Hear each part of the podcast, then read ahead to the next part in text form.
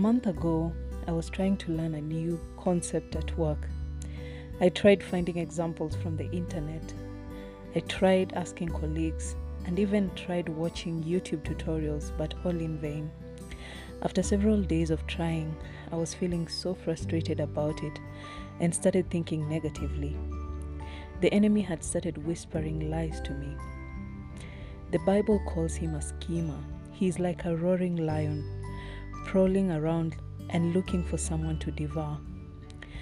I decided to distract myself by reaching out to a friend. As we were talking, I was explaining to her my ordeal.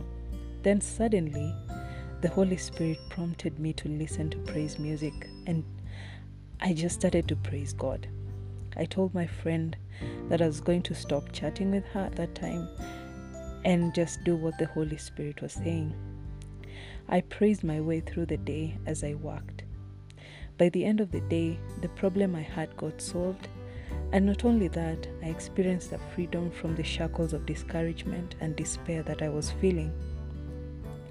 Paul, Silas, and Timothy, sorry, Paul, Silas, and Luke had a situation where they had to raise a sacrificial praise too. As they entered the city of Philippi, they were probably anticipating a great move of God. However, things went downhill so fast for Paul and Silas. A slave girl who was demon possessed kept following them and declaring to the people that the three were servants of God. This kept on for days. Paul, being tired of demonic testimony, commanded the demon to leave the girl. This slave girl could predict the future, and so many people exploited her for money. However, when she was set free, many became angry and stirred up trouble for Paul and his companions, since they saw that there was no hope for making money through her anymore. So we read Acts chapter 16, verse 22 to 31. The crowd joined in the attack against Paul and Silas, and the magistrates ordered them to be stripped and beaten with rods. After they had been severely flogged, they were thrown in prison, and the jailer was commanded to guard them carefully. When they received these orders, he put them in the inner cell and fastened their feet in the stocks.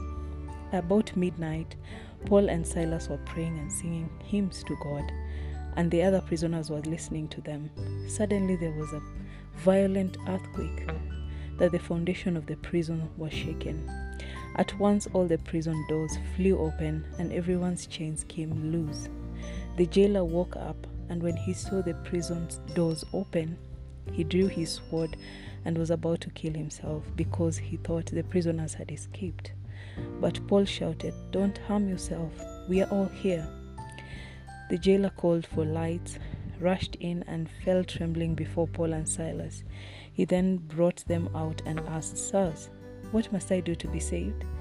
They replied, Believe in the Lord Jesus and you will be saved, you and your household. Paul and Silas were not in a good situation. What started as a zealous mission ended up in jail. Not only that, they had been beaten, so they were, their bodies were in pain. But somehow they decided to fix their eyes and still raise a hallelujah to God. This must have stopped the heavens and made God incline to them. They were not praising because everything was good, they were praising even when everything seemed dark. A famous speaker by the name Beth Moore once said, When praise is the last thing that comes naturally to us and we choose to worship Him anyway, we have had the privilege of offering a genuine sacrifice of praise. We must refuse to be conditional praisers. In fact, it's easy for anyone to praise when things go well. But as God's children, we must never cease to praise God even in the midst of intense suffering and pain. At the end of this story, as the prison doors were opened, our human mind would have expected the prisoners to escape. So, why didn't they?